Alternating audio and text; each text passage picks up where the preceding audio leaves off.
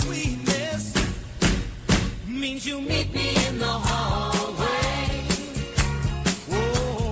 Twice on the means you ain't gonna show. Hello, and welcome to Staff Picks, the podcast for movie nerds by movie nerds. As always, I'm Mario Lanza, and I am your host on our journey through the movies out there that just need a little more love. And of course, welcome back to Horror Month, where I'm trying to cover as many horror movies this month as I can. And our movie today is a fun one. This is a uh, personal favorite of mine. We're going to be talking about the 2007 movie Vacancy, starring Luke Wilson and Kate Beckinsale, which is one of those movies uh, which, you know, the minute I saw it for the first time, I'm like, I'm going to do a podcast on that movie one day just because it's so right up my alley. It's so my style of movie. It's just one of these fun little creepy, almost bloodless horror movies that just gets under your skin and you don't ever forget it. And uh, that's, uh, again, my type of horror movie in a nutshell. So, my guest for this one, I have a fun one for you today. I'm bringing in a pro for this one with Horror Month. With Horror Month, I don't mess around. So, you know, a lot of times I just bring in my friends who I think would be fun to have on a podcast. No, not this time. This time I'm bringing on someone who does this kind of thing for a living. Uh, you may know him. I don't know if you know his name, but you may recognize him from TV. He's a senior writer at People Magazine. Uh, he's the host of a TV show called Murder Made Me Famous and also Scandal Made Me Famous. Both of those were on the Reelz channel. Uh, he did those for something like seven seasons or something. So, like, he has a lot of entertainment experience, a lot of I hate to say it, murder experience. but perfect to have on for a podcast about horror movies. So, welcome to Staff Picks for the first time, Steve Helling. Oh, this is great. That was a great introduction. Thank you. Did I uh, kiss your butt enough? Did you appreciate that? I mean, you can always do it more, but that that's a good start. Let's stay there. so, before we get too far, uh, kind of give people a little background on who you are, how we wound up together on a podcast. Yeah, so yes, like you said, I'm a senior writer at People Magazine. I've been at People Magazine now for 22 years. It's been the only real job I've ever had. So, um, yeah, so so uh, I covered Survivor, and of course, you were a Survivor fan, and I was a Survivor fan from the very beginning. And you know, our paths crossed that way, and um, I think we even met at a Survivor finale. I think um, I want to say second chance or something. We we met and we just became friends. And I I've always wanted to do a staff pick. So uh, and this was a perfect one. Yeah, Steve Steve and I go way back. We've uh, what, emailed each other over the years, but yeah, you've never actually been on a podcast with me before, huh? I have not. Which yeah, let's we we fixed that tonight. That's great. So vacancy how did we end up with this movie? Because I know there's a we've we've talked about doing an episode before I know at one point we were going to do My Cousin Vinny, and that kind of fell through for whatever reason. How did we end up on Vacancy? As, is this a movie you've always loved?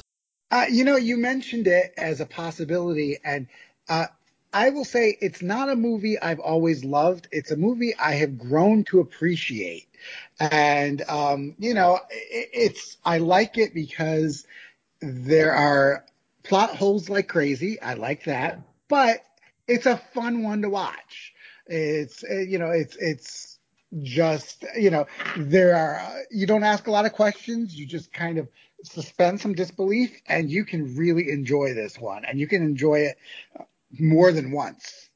So you didn't like it at first. I mean, I, I kind of want to delve into that real quick here. So I remember the first time I watched it. Um, we had gotten it on Netflix back when Netflix you had to get the DVD in the mail um, you know, and that's when I first got it. Um, and I was, uh, you know, I watched it and it was just, you know how like when you're renting a movie, you're just, you're just like, okay, I like the people in this, you know, and I like Kate Beckinsale, I like Luke Wilson. So I thought, okay, this one will work. And there was just something, maybe it was, I'm a little bit strange in the fact that I work with murder and mayhem, and I literally have on my laptop autopsy photos and crime scene photos and that type of thing. I don't like horror movies in general. Um, I, I, I, I don't watch them if I, unless I have to, but somehow I, I like the people in this one. And, um, I ended up, I don't say, I wouldn't say I disliked it at first, but I didn't love it. And then I saw it on TV one time and I was like, okay, I'll watch it again. And I could appreciate it more. And then, um, you know, time makes you like things more. And, and then, uh, and then I wa- I rewatched it just to, you know, to prepare for this. I was like, oh, I like this movie a lot. So I don't know. I've grown. It's grown on me. yeah, my regular listeners know that there's certain types of horror movies I like and certain ones I don't like. And I don't like movies with lots of jump scares. And that's one thing with horror movies that I've, you know, I've had people say over the years. You know, Mario, for someone who likes horror movies, you don't like horror movies very much, which is funny. Ties into with your murder thing. But like I don't like movies that jump scare you to death. I don't like gory movies. I don't like anything with torture. And that's what I love about Vacancy. It really doesn't have any of those things. It's surprisingly light for a heavy movie. Yeah, exactly. Uh, I I don't watch the Saw movies. I I don't watch them. I won't watch them. And uh, you couldn't pay me. Well, yeah, you could pay me enough to watch them, but really, I don't want to watch them. This one, I felt like, um, you know, and we can get into the whole thing. Um, but I felt like I didn't feel the stress that I feel sometimes with torture movies. Um, and I felt like, um, you know, we pretty much I, was I was ready to buckle up and go for the ride. Yeah, I was gonna say you can almost make the argument this isn't really a horror movie because it doesn't have a lot of horror elements. Like it's the the movie I would compare it to the most is Joyride. You know Joyride? Yep. Mm-hmm. Yeah, so it's like it's just like a big roller coaster of suspense. Yes, and it's suspense, and you know it is kind of a suspense in the fact that you you probably know from the beginning that the ending isn't going to be where your heroes are dead. Um, you know, though you can always be surprised, but you know, somehow knowing that probably Kate Beckinsale and Luke Wilson will still be breathing at the end of the movie is it helps. Um, you know, and then come to find out, well, we'll get into what happened, but um, you know, there were a few surprises for me along the way. Yeah, yeah, I was gonna say I was doing some research on this movie. I don't know if you know much about the backstory. I I assume you as a People magazine reporter, you probably know way more than I do. So I'm not gonna sit here and make the mistake of trying to mansplain to you, but I was surprised when I read that this movie was a Hitchcock homage. And and that really stands out to me honestly because Hitchcock never did any of the horror stuff that I hate in movies. You know, the jump scares and all the blood and the gore and torture and stuff. I mean, I can see a little bit of the Hitchcock thing behind it. Um, you know, I think that um, with the exception of a few scenes where they're showing um, the you know the you know some some snuff films in the movie. There's not a they're telling us more than they're showing, and sometimes they you know some horror movies show more than they tell. So you see the you know other movies you see somebody getting disemboweled. Um, in this case, a lot of the things that happen are really happening off screen or we're seeing the characters react to it happening. Um, it's not until, you know, quite late in the movie until you actually see people actually dying who are not on a videotape somewhere. Okay, I, at this point in the episode, I should probably show a little mercy to my listeners since I haven't actually explained the general principle of this movie yet. Yeah, so Steve and I just launched right into it. So I'll I'll give this to you, Steve, because you do this for a living give people like a, a two paragraph summary of what vacancy is about. There's a couple who can barely stand each other, and uh, they end up breaking down on a country road. And the only place that they can stay is a hotel, and uh, it's a it's a awful hotel. And they pop in a videotape that's been left in the room, and they see a, what looks like a horror movie, but it's somebody getting killed, and then they realize it's somebody getting killed in the same room that they're in. So that leads to them realizing that they're being watched, and then you know uh, people are trying to kill them, but they, at first you don't know how many, and you know then you're watching this couple try and figure out how are we going to survive this night. The whole movie takes place in one night And so you're watching them try to survive that night. Yeah, it's a very brisk movie. Again, it's it's a really heavy premise of a movie. It's a snuff film motel where people are literally killed in their room, and the manager sells videos of people being killed to truckers. You know, a very heavy plot. And it could have been way worse and way more gory, but it just flies by. It's what, like 80 minutes or something? It's a very short movie. It's an hour and 25 minutes, so whatever that is. Yeah, it's it's um and the funny thing is it never really drags, but there was one point where I did see, you know, how much time do we have left? And I kind of felt like we were still in the build up and we only had 25 minutes left. And I'm like, okay, well, let's see where we go from here. So Yeah, it's funny because it takes them a while to actually get into the room. I always kind of forget that before I watch this movie. Exactly. And you know, it's uh, it's one of those things where you're watching the movie and you are kind of wanting to call out some advice to the to the to the people on on screen. Like don't go in there. Um you know if it looks creepy don't stay there. But uh, unfortunately nobody listened to my advice and they got themselves in trouble. So Well, it's funny. I have a friend who loves horror movies named Matt Carter, and he was saying he and his wife love this movie because it's uh, one of the rare movies where the protagonists actually make smart choices. For the most part in the movie, they, they don't do stupid stuff. I'm going to disagree. Um, I think uh, from the fact that they were even in that small town to begin with, everything that they did was stupid. Oh, okay. So everything. So, Everything. so you give them no credit. I give them very little credit. Um, you know, uh, uh, very early, well, you know, when they, they go into the hotel, the hotel is, you know, a flea bag. They walk in and they hear somebody screaming, but, and then the, the hotel clerk says, oh, it's just the TV. I, I need to see what you're watching. I like, okay. Like, I'm already in the middle of BFE and I don't, there's nobody can hear me scream. And there's some blood curdling scream that you, creepy guy, are listening to. And I'm just going to take your word for it that it's a TV. Look at Mr. Big, High and Mighty People magazine reporter who stays in Hiltons and Marriott's and doesn't stay in the little shitholes like the rest of us do with our screaming victims in the background. Oh, but I do. Uh, I, I mean, the the crimes I cover don't happen a lot of times in nice cities. They happen in in rural somewhere. Um, and so I have stayed in my share of those hotels that look like the hotel there. Except for, you know, I get that this hotel is supposed to be gross and everything. There was part of me that's like, oh, it's kind of nice. It's kind of like Art Deco. It's kind of kind of retro. I mean, just a, a couple coats of paint, it could have been a gorgeous hotel. Yeah, well, I would just say uh, what I've always loved about this movie is my wife and I drive across the country. You know, we're always doing road trips.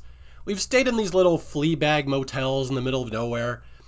And I cannot, for the life of me, Steve, stay in one of these little, you know, motels in one of these little flea bag places and not think about vacancy.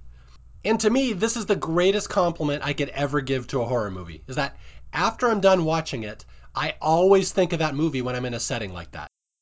Okay, well, I can understand that. I mean, um, I feel the same way when I stay in those, and I'm totally drawing a blank. That Rebecca De Mornay movie with John Cusack, they're in a hotel somewhere. Okay, I can't remember it now. Uh, Identity. Identity, yes, that's what I think of when I when I I think of certain scenes from that when I stay in a hotel like this.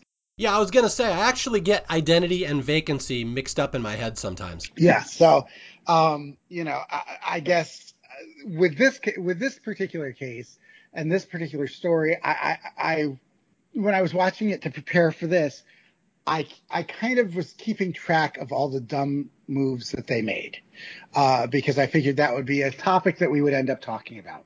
Okay, yeah, that's fair. Just uh, feel free to throw out any ridiculous moves they make as the podcast goes along. That's cool. Okay. All right. So, do you know any of the uh, backstory behind this movie? Because I did some, you know, nominal research here. Like, do you know much about the director? Well, I do know that the, my favorite tidbit for this was that it wasn't supposed to be Kate Beckinsale. Do you know who it was supposed to be? I heard it was Sarah Jessica Parker. which would have made it a totally different movie. And it kind of makes it, I mean, granted, uh, you know, when this came out, um, Sarah Jessica Parker was so synonymous with Sex in the City that I don't know how it would have worked, to be honest, with her in it. Um, you know, and, and I think um, Kate Beckinsale was a good choice. Um, so yeah, when it comes to, you were asking about the director. Yeah, the guy's name is is what Nimrod Antal. Yeah, I don't know much about him. So why don't you tell me what you know? Okay, so this is all I've learned. And again, this is from five minutes of diligent IMDb research right before this podcast.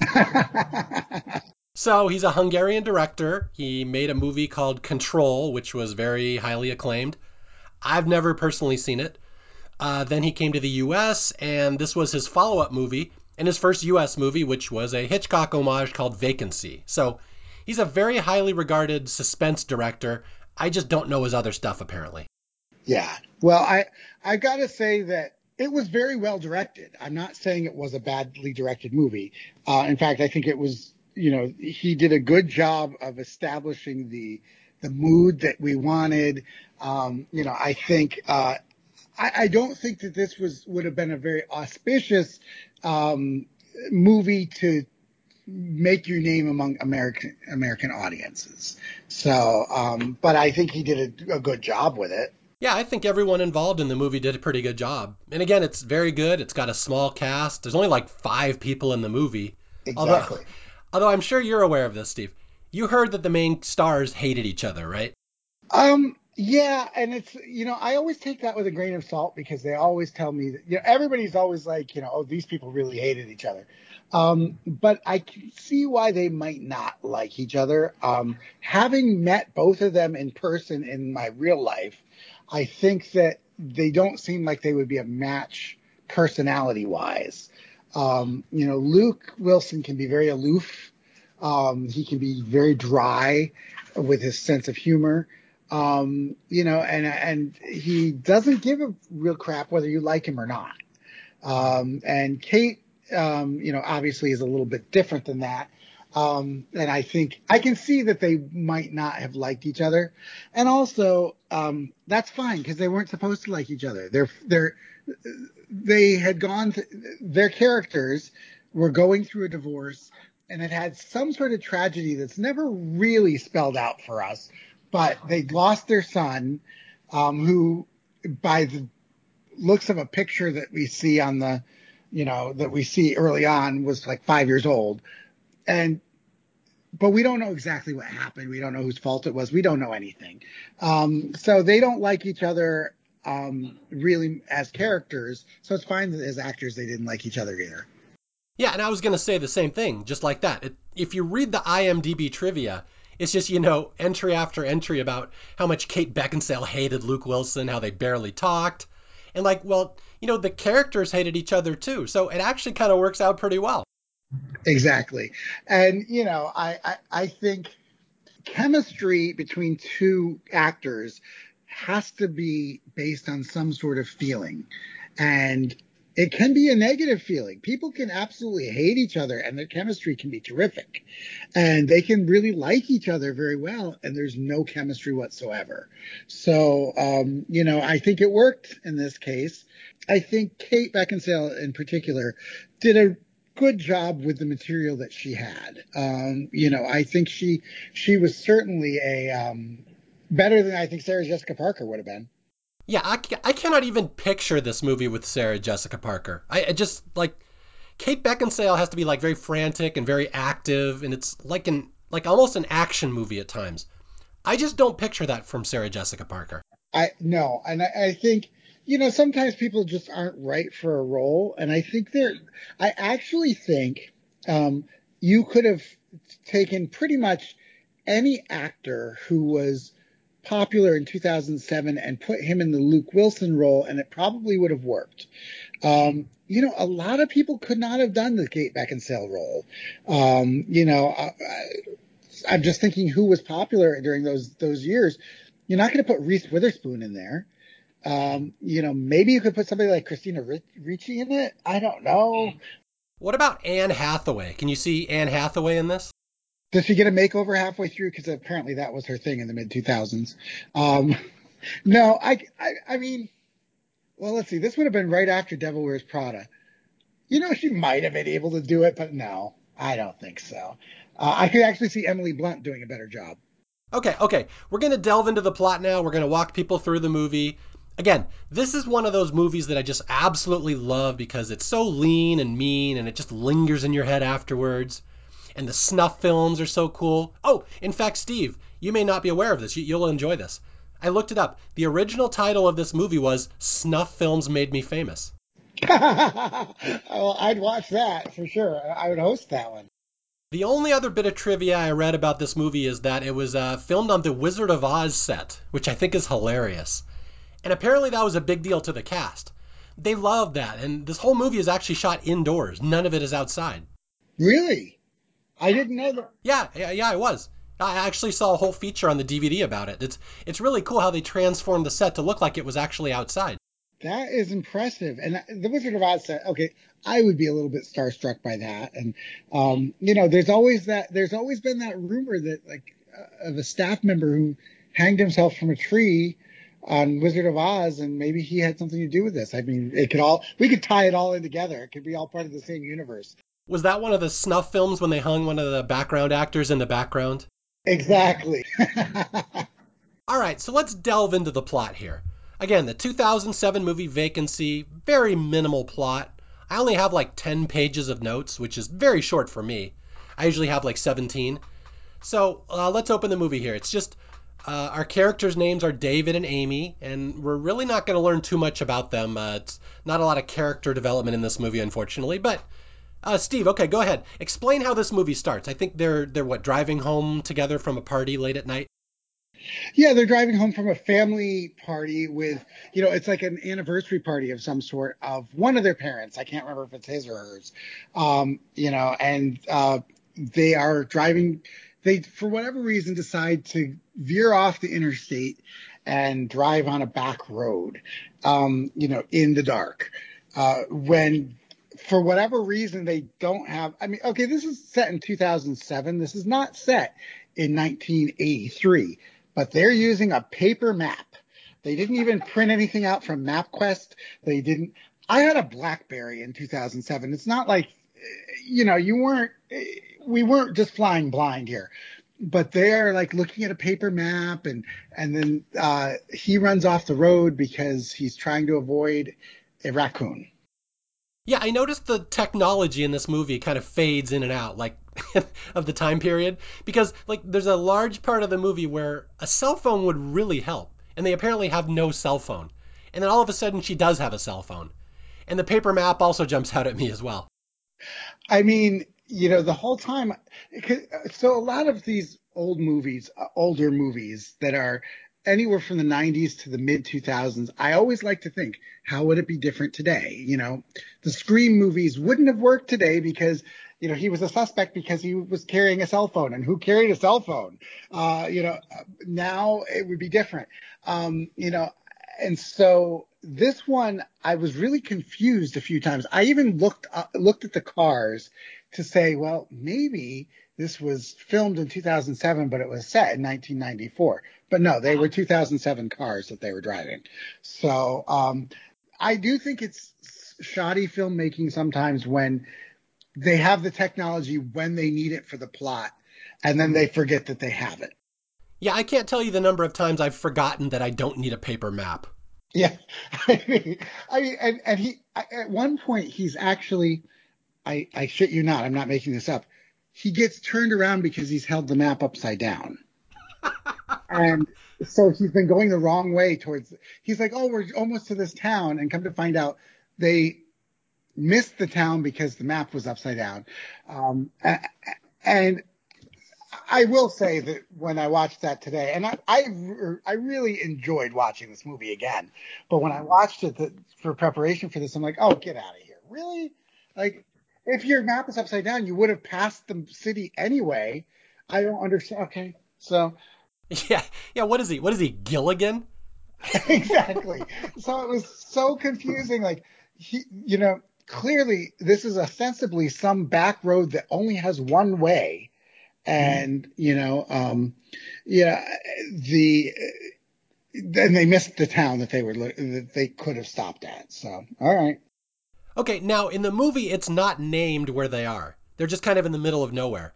I don't know if you researched this movie to know where theoretically it's supposed to be set. I'm gonna guess. I didn't research that, but uh, I'm gonna guess that it's somewhere on the eastern seaboard, like Virginia. You're actually quite incorrect. Really? The screenwriter came up with the idea of this movie while he was driving through rural New Mexico. Well, this does not look like any New Mexico I've ever been to. Um, yeah, I think that's why they never mention in the movie exactly where it is. I mean, even the topography of the place, it looks like Virginia to me. So, uh, fine, Tennessee, whatever. But, but I do notice nobody speaking with a southern accent. Yeah, so okay, that'll work. Yeah, well, I will say I've driven through rural New Mexico. I don't know if you have, uh, perhaps in your Murder Made Me Famous travels. I mean, maybe you've been there. I don't know, but you really are in the middle of goddamn nowhere in New Mexico when you're off the main highway. So I can kind of see why this movie would be set there. Yeah, absolutely. And I mean, uh, obviously the um, set designers and so forth have really made this look, you know, it, it looks like a cliche hotel um, in the middle of nowhere. The only thing that was missing is I expected one of the letters to be uh, uh, the neon letters to be not working, like the E doesn't work. It's H O T L or something, but that didn't happen. So it is surprisingly well kept up that motel. Yeah, I noticed that. It it is. I mean, you know, they show us a couple roaches so that we see know that it's not a nice hotel. Um, but you know, honestly, I thought a certain thing, I like the light fixtures were really cute. I would put those in my house. So. All right, just a little uh, endorsement of Mason's housekeeping abilities. okay, let's get back to the plot here. So they're just driving apparently. Uh, what they're coming home from a her parents' anniversary party or something. She's taking a sleeping pill, so she's passed out in the passenger seat. Uh, it's the middle of the night. Luke Wilson's had the map upside down. And as they're driving through the middle of nowhere at night, he swerves to avoid a raccoon. And what, the car breaks down and like damages the fan blade or something when he swerves? Yeah, you know, it's not really explained how how the damage worked, you know, because at one point the car was running until it stopped. Uh, you know, and, and um, yeah, so so he swerves to avoid this raccoon. She's awake now, and she is really pissed off that he got off the interstate. And his answer is, "Well, you were sleeping." Like I don't know what he wanted her to do because he would have been a he would have been bitchy if she'd been backseat driving too. So you know, what do you want from her? So um, you know, and she was reasonably, in my opinion, reasonably annoyed by the whole thing. Like now we're in the middle of nowhere. You swerve to avoid a raccoon something's not working in the car. We don't know where we are. Um, I th- I don't think that you're being too high maintenance to be a little bit bitchy about that. Oh no, I agree. She had a very valid argument. And in her defense, if she'd been awake, she could have flipped the map right side up for him. So that's what she could have done to help. I mean, yeah, I suppose she could have helped navigate. Um, you know, there was that, but but in general, she she asked him, you know, why did you get off of the the interstate? And he said, oh, because there was an accident and the traffic was slow. It's like so it's going to be quicker to go through BFE and and and you know and get attacked by somebody. No, just stay on the interstate. We can stop at a Holiday Inn if we need to. Um, I'm sure there's a Denny's. Okay, yeah. So they so they got off the brutal traffic in rural New Mexico and they pulled off onto the side road and what their car is damaged now and they they notice a gas station up ahead in the middle of nowhere and they just kind of limp in with their car it's very late at night and they're looking for some kind of an attendant and this is where they meet one of the uh, basically five characters in the movie ethan embry playing a creepy car mechanic yeah i mean you know i uh, when i see ethan embry i think of empire records um, you know, so it was fun to see him there, and I was like, oh yeah, there he is. Um, you know, and his at first his role is so little that, you know, unfortunately, I I remember the first time watching it, knowing, well, he's going to be back at some point. He was too big of a name in 2007 to have, you know, two lines or you know two minutes of, of screen time. So, um, but yeah, you know, he's this mechanic and he's nice and he's affable and he's helpful and you know he's trying to direct them to you know how to get away um, you know and he says that the fan that the, that the car will continue to run uh, probably to take them to the next city which is 30 miles away which of course the car does not i would say there's a plot hole for me though Ooh, okay. What's this one? if Ethan Embry is a bad guy, why does he send them away to drive two miles down the road just to make them walk back instead of looking at the car, looking at popping the hood, looking in the car, saying, "Oh, you're screwed. This isn't going to work. I can fix it in the morning. There's a hotel right over there." Yeah, yeah. No, I, I agree with you. I, I don't know if I'd call it so much a plot hole as they just want to disarm you and make you think this guy's nice. So it appears that he actually tried to help them. Yeah, I mean, you know, he exactly, but you know, looking at okay, I have never been somebody to like corner people in hotels and kill them. That's not my my style. but I would imagine that if very few people come through town, um, you want to keep them there if you can. You don't send them away. Um, you know, so uh, yeah. So anyway, Ethan Embry makes his first appearance here. Uh, he seems nice, and then you know you think that maybe he's done he's done his part in the movie, um, and then they drive off. Okay, so the big picture here, if you've never seen this movie before, is this is all a trap. People come to the mechanic. The uh, mechanic will intentionally disable their car so the people are stuck there. Then they have to walk across the street to the hotel. So the, the hotel and the gas station are basically working in cahoots. And what they're doing is they're creating basically a uh, H.H. Holmes murder dungeon, essentially. And yeah, we never are told exactly why they're doing this, other than the fact that they're just crazy sociopaths. Because um, it doesn't really feel like they get much out of it. Other, I guess they sell the videos, the snuff videos, but I would also feel like perhaps if after maybe the second or third group of people are murdered and they vanish, maybe the cops would start looking into it. yeah, yeah. I was I was wondering if you're gonna bring that up as a plot hole because later in the movie we find out there's like tapes and tapes of all these people that have been tortured in this hotel and were murdered. So you think at a certain point maybe there might have been an investigation. There is a four shelf rack that they end up having that has videotapes in it uh, on it, like 20 on a shelf.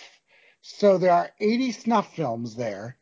Um, you know, it's sort of like that joke about the murder she wrote woman where you start fig- figuring maybe the old lady did it because so many people die. You know, uh, there's there's there's 80 there's clearly they've been doing this for a long time. They're um, they're not very good at it, but they've been doing it for a long time, and and yet no cops have ever thought, hmm, this is weird. Wait a minute. How dare you say they're not very good at it? They've killed 80 people. That's like more than the Green River Killer at this point. Yeah, but look, I mean, they came this close to Sarah, Sarah Jessica Parker foiling them at their own plan until she was recast. So I'm just saying, um, you know, I, I, for all the great things about Kate Beckinsale and Luke Wilson, their characters don't seem to be any stronger or brighter or faster or anything than the rest of us, and they're outnumbered. Okay, admittedly, in this particular murder, they're not good. But I do think it's very disingenuous for you to say they're not good at murder overall. Okay, well, we can get into why I don't think they're that good at murder as we move on. But continue with continue with your plot synopsis, and I'll explain. Okay, will do.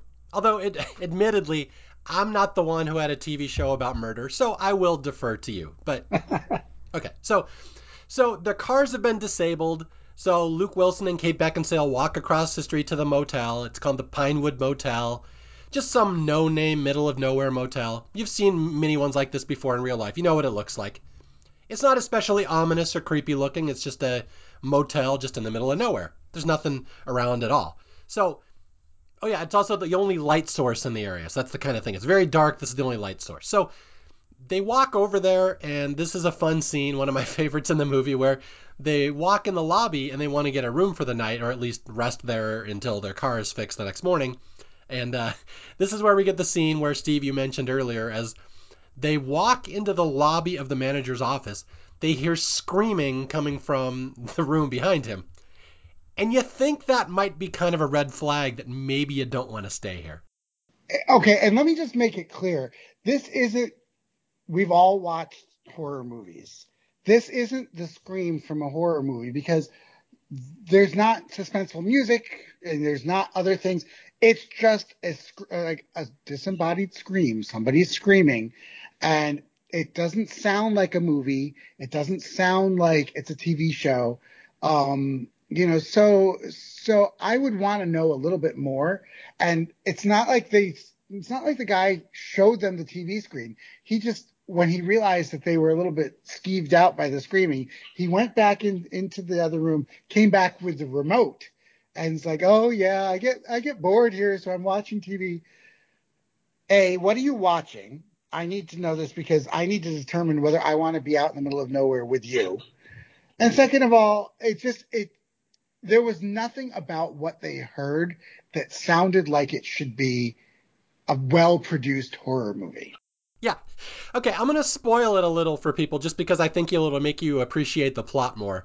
This is for people who have never seen the movie before. So, what's happening is they're running a torture motel here, where they have one special room in the hotel where everyone who stays in there is tortured and murdered and filmed, and they wind up selling these videotapes to people, these snuff films. So, the manager is technically watching one of his favorite videos from the past. He's doing it in the back room and he's watching it and doing whatever he does to get sexy time out of it. I don't want to get into that too much. And uh, basically, what happens is they walked in and they caught him watching one of his own snuff films, and he's just like, "Oh, sorry." He just goes and turns down the volume and theoretically zips up his pants. But that's going on as they walk in there unaware. They're they're completely unaware of what they're walking into. Okay, again, I really do like this movie, but part of what I like about it is being able to to kind of smirk at certain things. And and one of the things I smirked at was, you know, they're both looking very um they're both looking very very concerned, but not concerned enough to you know to find if there's any other options. You know, uh, they ask if they can borrow his phone. He's like, we have a payphone. It takes dimes, um, and he makes change for them. It's just the whole thing. I think you wouldn't you at least call somebody and tell them come get me? I mean, I don't know. Yeah, I was gonna say this. This is where it would have been helpful that they had a cell phone, like where they could call somebody, but it never comes up. And then later in the movie, she will have a cell phone, and it's like, well, where was the cell phone when you were trying to call somebody? Keep in mind that okay, this is 2007. I was on Facebook in 2007. So, um, and we were all speaking in the third person at that point in, on Facebook. So my status probably would have read, Steve Helling is in the creepiest hotel. If I don't come, you know, I mean, I would have posted something. And, and they don't ever do, unless I missed it every time that I've watched this, they, they could have solved that by being like, oh God, I don't have any, I don't have any signal here. But they don't really get into that. Uh, you know, so uh, again, we just have to we just have to assume that they had those cell phones that only worked half the time. Well, one of the things I like about this movie is that as is, it has a kind of sense of humor about itself. Mm-hmm. Like even though it's a very brutal movie and it's a horribly dark storyline, it seems to kind of realize it's silly over the top to begin with.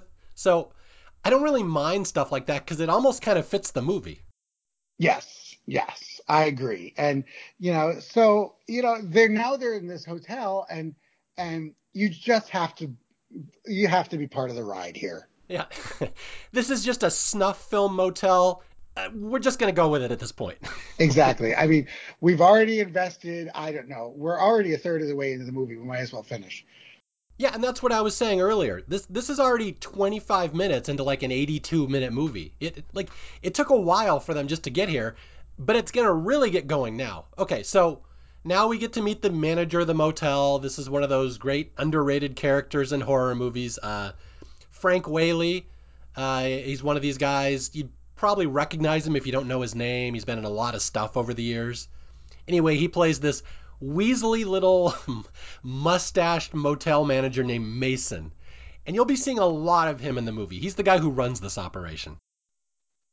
Exactly. And you have to keep in mind, he was, this is an actor who was working very, very, um, you know, he was everywhere in the mid 2000s. You know, um, he, you had seen him in Pulp Fiction in the 90s.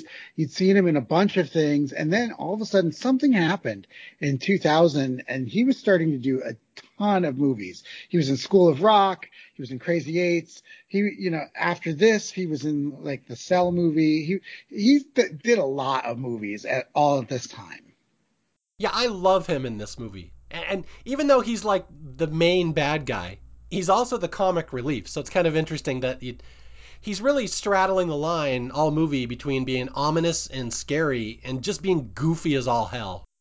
Yes, absolutely. I mean, he he was also there's always in every horror movie I I have a hypothesis that one actor the, the there's always one actor that the um that the director goes to him in his dressing room and says, "Look, you can go as over the top as you want and it will be fine. And this is the character that was told, like, there's no limits. You can't even overact. There's no, it, just overact your ass off and, and, and it will be great. And he did. Okay. So Mason sets them up and, you know, they don't really want to stay here. They're still kind of bickering with each other. And I guess they've somehow overlooked the fact that there were screams coming from the back room. But Mason's like, you know, so nervous and unthreatening and nerdy. They're not scared of him or anything. He's like, well, you know, I can set you guys up in the honeymoon suite.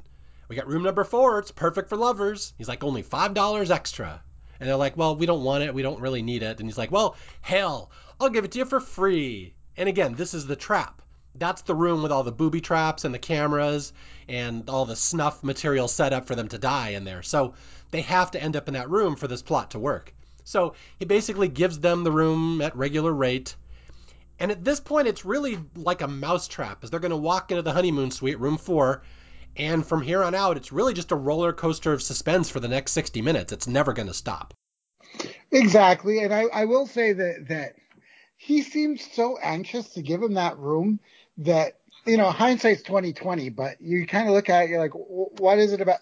like literally our car broke down. We just want to sleep for a few hours until sunup. Um, you know, I don't need your honeymoon suite. I don't need this type of thing. Um, but you know, uh, maybe that's just my cynicism. Yeah, well, you've done too many TV shows about murders already, so you're already getting all the hints. I mean, why do you want me in this room? What what's so special about this room? Hey, sir, sorry your car broke down and it's scary outside. Wouldn't you like a romantic room so you can bang your wife tonight? Actually, no, no, I do not. I mean, so, I mean, at this point, you know, and I, it took me a couple viewings to understand that all of the murders happened in that room. I just assumed anywhere in the hotel they happened, but it had to be in that room. Well, yeah, it, it makes more sense when you see this movie a couple of times. You realize, uh, spoiler alert, there's tunnels underground that all lead to the same place. So, yeah, so let's go into room number four, the murder room. And again, as much as we're goofing around and laughing in this podcast, this movie is not going to be goofing around real soon. It's going to get real suspenseful real fast. So, Steve, I'll give it to you. Explain this shithole of a room to people. So this is one of those rooms with like wood paneling on the walls. Um, the uh, uh, the bedspread is brown and striped which means it could just have anything. This is not a hotel that you would want to take a black light to. Let's just say that. Um, you know, they they have these vintage um, lighting that makes it all kind of gloomy and dark. Um, you know, everything about it is, uh, you know, the sink has has like watermarks in it. It's it it looks like it's never been renovated and certainly has never been cleaned. Uh, it's it's gross again, I will still stick by the fact that a couple, you know, some spick and span and a coat of paint, it would kind of be kind of cute. But okay, but um, yeah, it's it's it's a bad hotel. We wouldn't want to stay there. It looks like a motel that might have been nice maybe 30 years ago. Exactly. It's a motel that when you know, Lucy and Ethel were traveling across the country, um, you know, on Route 66, they would stop there. But nobody has stopped there since. Okay, okay, so they they get in the room and they're just they're still bickering and there's a lot of plot here that I, I'm just going to kind of skip over about how they want to get a divorce, they don't like each other. And again, that's kind of the basic premise of the movie. They're going to have to band together and fight these bad guys and get over their differences. But the one thing that I need to point out about this room is that there's very distinct paintings on the wall. And that will be that will come in handy later because uh, David will recognize them in the videos when they're watching the snuff films. Exactly. Well, you know, and he recognizes that, and she recognizes the bedspread. So, um, you know, I, I, for whatever reason, that stood out to me. But yeah, this is, you know, this isn't one of those hotel rooms that there's a million of them that look just like it. This is not the Days Inn or the Holiday Inn Express. This is, you know, this is one that was decorated by art that was bought on the side of the road. This is the Pinewood Motel. They do things differently there. Exactly. okay, so now we get to the meat and potatoes of the movie as they're just kind of sitting there and they don't really have anything to do and they're just you know deciding to go to bed or whatever and and this is where the banging starts. Not the good kind. Yeah, yes, not the honeymoon sweet banging, yeah. I mean, again with the, you know, this is your last clear sign to get the hell out of there. Um, people are starting to, their phone starts ringing and it's one of those phones that is like the only way I can describe it is if you used to watch the old Mary Tyler Moore phone or show, that was the phone that was sitting on her desk in her office in 1970. Um, so you know, it's one of those phones. It keeps ringing. People start banging on not just the front door, but the door between their room and the next room over, and they're really banging on it. So and and you know, obviously the bad guys are doing this on purpose to terrify them again, this is when you're just like, okay, I think I'm going to call it right now that it's time for us to leave. But again, in the movie's defense, I mean, where else could they go? Their their car's disabled. They're a good what 30 miles from anywhere else. It's not like they have a lot of options. I agree, but I also believe like sometimes going back to the car and sitting in the car would be better than being where you're at there. Granted, there's another whole set of horror that could happen there, but this is still the time where they don't know the scope of the danger that they're in. But it's enough for me to be like, I'm not going to get any sleep here. So why am I here? I just need to be be with the car. Yeah, and to uh, paint a picture for people who have never maybe never seen the movie, like Steve said, the phone rings, Kate picks it up, no one's there. It happens a couple of times. And then the really loud banging starts on the front door. And like Steve said, it's not like a polite knocking or tapping. It's someone banging on the door like, I'm going to come in there and kill you. So David walks up to the front door and opens it and says, What's going on? And, and no one's there. And then the banging starts to his right in the adjoining room. There's a door that adjoins two rooms. And David's like, Well, someone's just messing with us. And he, it's a little unnerving because it's very aggressive and very scary, these banging on the walls. And it, although at first they're they're not so scared, they're just kind of annoyed right at this point. Yeah, I mean, you know, the, we have the we have the um, advantage of hearing the suspenseful music, but the characters do not. And you know, a lot of times when there's something like that, if somebody is banging on the door, you're just like, oh my god, I'm trying to sleep, I'm already in a shithole, and now there's some kid do, you know, who's doing this? You know, you don't really think this is my last night on earth you think somebody's messing with me and I'm tired and I'm not really in the mood for this. Yeah, so David does what the logical thing would be, and he's like, you know, someone's fucking with us. It's pissing me off. He looks outside. There's no cars in the parking lot. He's like, someone's just messing with us. Again, they're not scared yet, but his logical instinct is, I'm going to go over to the manager's office and talk to him. So he goes and complains. And for what it's worth, this is the first time in the movie that he says to her, Wait here, I'll be right back. Remember that phrase because he's going to say it about 15 more times in the movie. Um, you know, during periods of time where really it's probably best to stick together. But they leave each other all the time in this movie. And, and it's like, okay, I'm going to go out into the parking lot. I'm going to go to the bathroom. No, you're staying together. I swear there's at least two points in this movie where he uses her as a decoy. He's like, all right, go stand next to the scary man, and I'm going to go make a run for it. Yeah, I mean, there was a lot of now knowing that this was filmed inside. That's funny because there's a lot of running in this movie, actually. Oh yeah, it's a huge set. Yeah, it's really funny. Okay, so so David goes to talk to the manager, and he's uh says, you know, there's some a hole in the room next to me banging on my door. And the manager's like, well, no one's in the room next to you. You're my only customers here tonight. But you know, sometimes teenagers and, you know, homeless guys will crawl in there and go to sleep. So I'll go check it out. So it's theoretically being taken care of. The manager's going to go check on room three.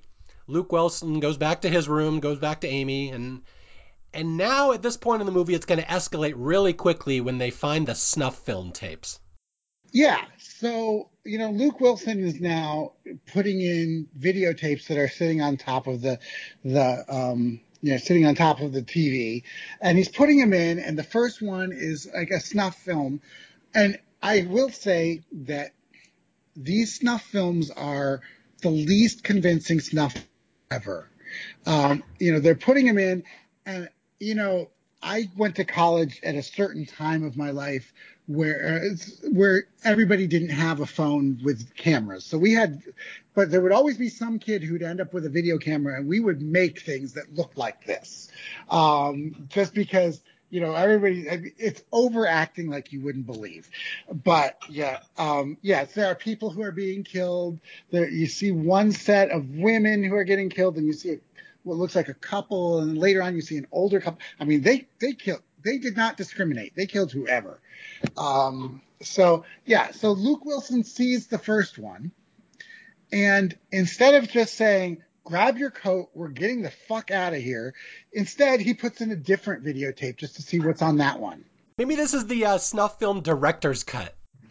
okay, okay. So you said these are the least convincing snuff films you've ever seen.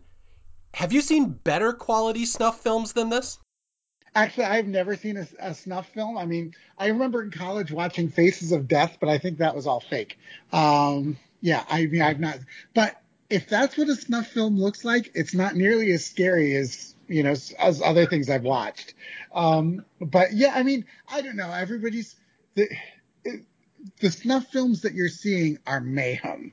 There's like three people screaming, and then there's people who are coming up to him. There's blood everywhere, but it's not doesn't look like real blood. And oh, there was one where it looks like it's a businessman of some sort. And I'm just like, I don't even know what's going on here. It looks like it looks like summer theater where everybody got like, you know, some some ketchup and put it on themselves and decided to practice screaming. Yeah, okay, Joe, just in case people have never seen this movie. So they're in their room, there's a bunch of videotapes in their room just sitting there, and the TV channels don't work, so there's nothing to watch. So Luke Wilson is just trying to find something to do to kill time, and he just pops in this videotape that he's found on the on the TV, pops in the VCR, and he's like, "Oh, maybe it'll be porn." so maybe somebody left a porn movie here. Cool, good for us. And yeah, these snuff films are, like Steve is saying, they're comical and over the top, which is probably intentional. Like I said, this movie kind of has a sense of humor about itself, but they are vicious. The movie is all it's always uh, people that are staying in the room being attacked by these two men dressed in black. They have black ski masks on, black clothes, and they're just beating the crap out of the people in the room and stabbing them, and there's just screaming and blood all over the place. And one video I think has a guy being hung with a rope from the, the chandelier up in the ceiling. And these videos are just nasty, these these things. And so so David watches the first one. He's like, um, I don't like the look of this. And he puts in a second tape, and it's another snuff film and another couple, basically the exact same thing, just a different type of murder. And he's like, uh, that's not good. And of course, in the background, you see Kate Beckinsale getting all freaked out. And she's like, oh, I, don't, I don't like this. I don't like this. And that's when David notices wait, those were shot in this room.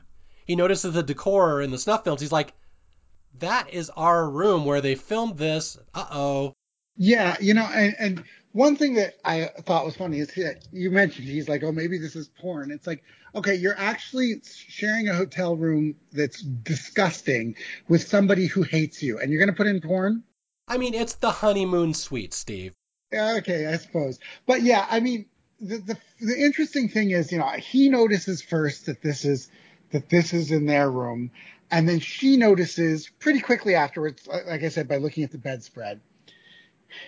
And then they're just like starting to like look around to see where are the cameras. Okay, fuck that. No, I'm not going to look around to see where the cameras are. Now I've known that people have been killed in this hotel room. That again, we have now. This is at- least the sixth red flag. I will take my chances in the in the in the woods for the week for the night. But no, they stay there for a good three four minutes after they realize that this that was probably a mistake. Yeah, probably. Arguably. Arguably a mistake to stay in the snuff room. like you said, they look around, they determine where all the cameras are. They see there's like four cameras in the room. And to be fair, Steve, for snuff film quality, you have to remember these are fixed cameras. No one's operating them like a handheld camera operator. So the quality of the film would not be that good. I I don't think it would be that good, but then again, um, you know, not. Uh, I mean, the truckers didn't seem to mind it. Again, truckers talk about everything. Um, you know, you would think that it would eventually get back to the cops that there's a weird snuff film booming business happening there, but apparently the cops nobody notices. Um, and, and it also raises the question. I, I thought this a few times. I thought, so there's all these disabled cars of all these people who are missing. Like, um, you know, let's face it, Luke Wilson and Kate Beckinsale seem to be the type of people that if they had vanished off the face of the earth, somebody would have gone looking for them. And, you know, I assume, like looking at the snuff films, the people there, like I said, are businessmen and older couples and whatever. Somebody would look for some of these people. So where did their cars go? Where did their clothes go? Where did all their stuff go? Do we need a prequel to Vacancy? Is that what you're saying? I just have so many questions. That's all I'm saying. Okay, so they've determined they are in the murder room where all these murders have happened. They're starting to put the pieces together like, oh crap, you know, we're in the middle of nowhere in this no name motel. No one knows we're here. There's menacing bangs on the door. Everyone who's been in this room before us has been killed. Uh, we're probably next. And this is, again, I love this scene. Okay, yeah, there's, it, it's a goofy movie. There's plot holes all over the place. I get it. But I love this scene because the lights go out in their room all of a sudden. Everything just goes dark. And they're like, uh oh, what happened? And the minute the lights go off, right behind them, you see a shadow of a man. So it turns out somebody's in their room and they don't even realize it. You see him just kind of walking behind walking behind them in the bathroom. And it's such a fantastic effect. I just love the way that's shot. It is, you know, and, and I mean, we we are all used to horror films where, you know, a lightning st- flashes and there's a figure behind you or whatever. But it was, I thought it was effective here, and I also felt like, um, you know, we really needed to see something um, at this point to show how um, how how much danger they were in because there's been a lot of buildup, and this is the first time that you ever really understand for sure that they're next. Yeah, so they, they've already put two and two together. They're probably next. They're the next snuff film. And they're starting to debate: is the manager in on this? Like, what's the big what's what's the big picture here? And there's a great little moment here where uh, earlier in the movie, Amy was cutting an apple in the car. It was like the first scene in the movie. And as she's searching the room for ways to get out of here, she sees the same apple, the one she had in the car. So somebody has deliberately snuck into their room, placed the apple from her car in the bathroom just to scare them. And that's when they really get freaked out. They realize someone's been in this room. That means there's another way into this room that we're not aware of. that to me is because you know if you've ever stayed in one of these hotel rooms there really is there there are no real ways in or out other than that front door. Um you know maybe there's a window but um so the idea that somebody is able to come and go um you know leads you to wonder at, for a moment um you know is something supernatural happening here? You know what's what's going on? Um because you know, if you're watching it for the first time and you're not spoiled, you don't know what the menace is really. And that's the fantastic part of this movie. You know, you know something's coming. You just don't know what it is exactly. And that's the, you know, genius slash idiocy of the killers is that they don't just run in and kill people right away. They just terrorize them for a while, get it all on video, make a good snuff film out of it, and then when they finally get bored, then they just come in and kill them. So it's really going to be a cat and mouse game the rest of the movie. Right, exactly. So, yeah, so now I think this is where they decide maybe they should involve the police. Okay, yeah, yeah, okay, yeah, let me set that up. So there's three possible exits from this room. You have the front door. Then if you go in the back to the bathroom, there's a window there, but the window's been nailed shut, so they can't really climb out the window without without some effort. And then there's the adjoining door into room three. Those are the three ways in and out of this room. Their first instinct is to get out and run. So they go to the front door, they open the door, and they see a couple of masked men out there in the parking lot coming at them with the, the black ski masks. So they realize, okay, we're not going to do that. They go back in the room, they hide. Then uh, Amy in the back looks out the bathroom window to see if they can climb out there, and a masked man appears there.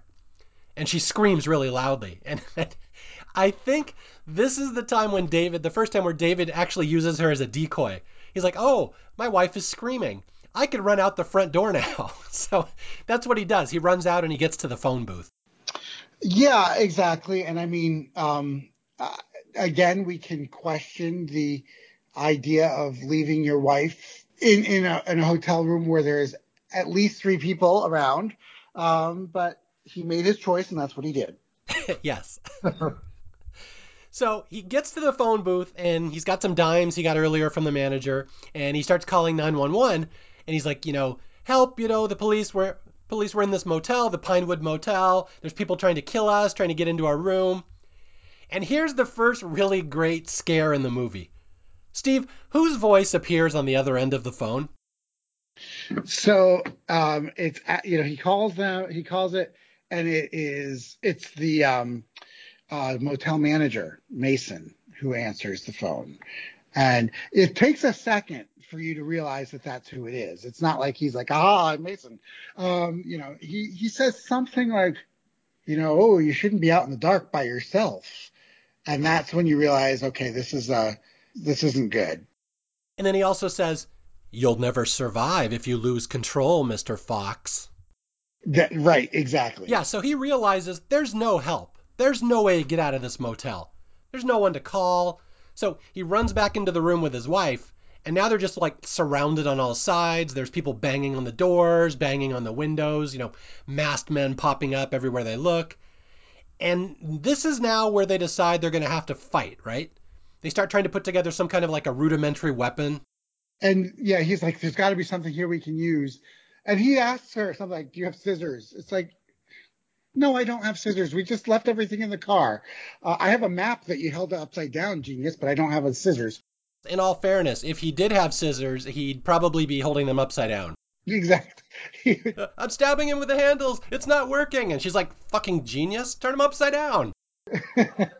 so yeah, so they don't have like, and, and you know, if you look around yourself, any hotel room that you're in, um, you know, there really isn't a lot that you could use as a weapon. Um, in most hotels, everything is glued down anyway.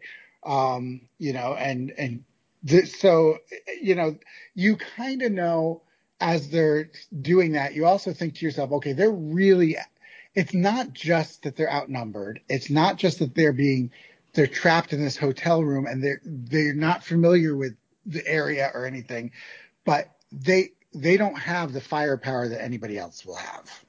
And if I recall, the only weapon he uh, gets is what? He breaks some mirror in the bathroom and he kind of grabs the sharp piece. So he has a little knife if he needs to use it.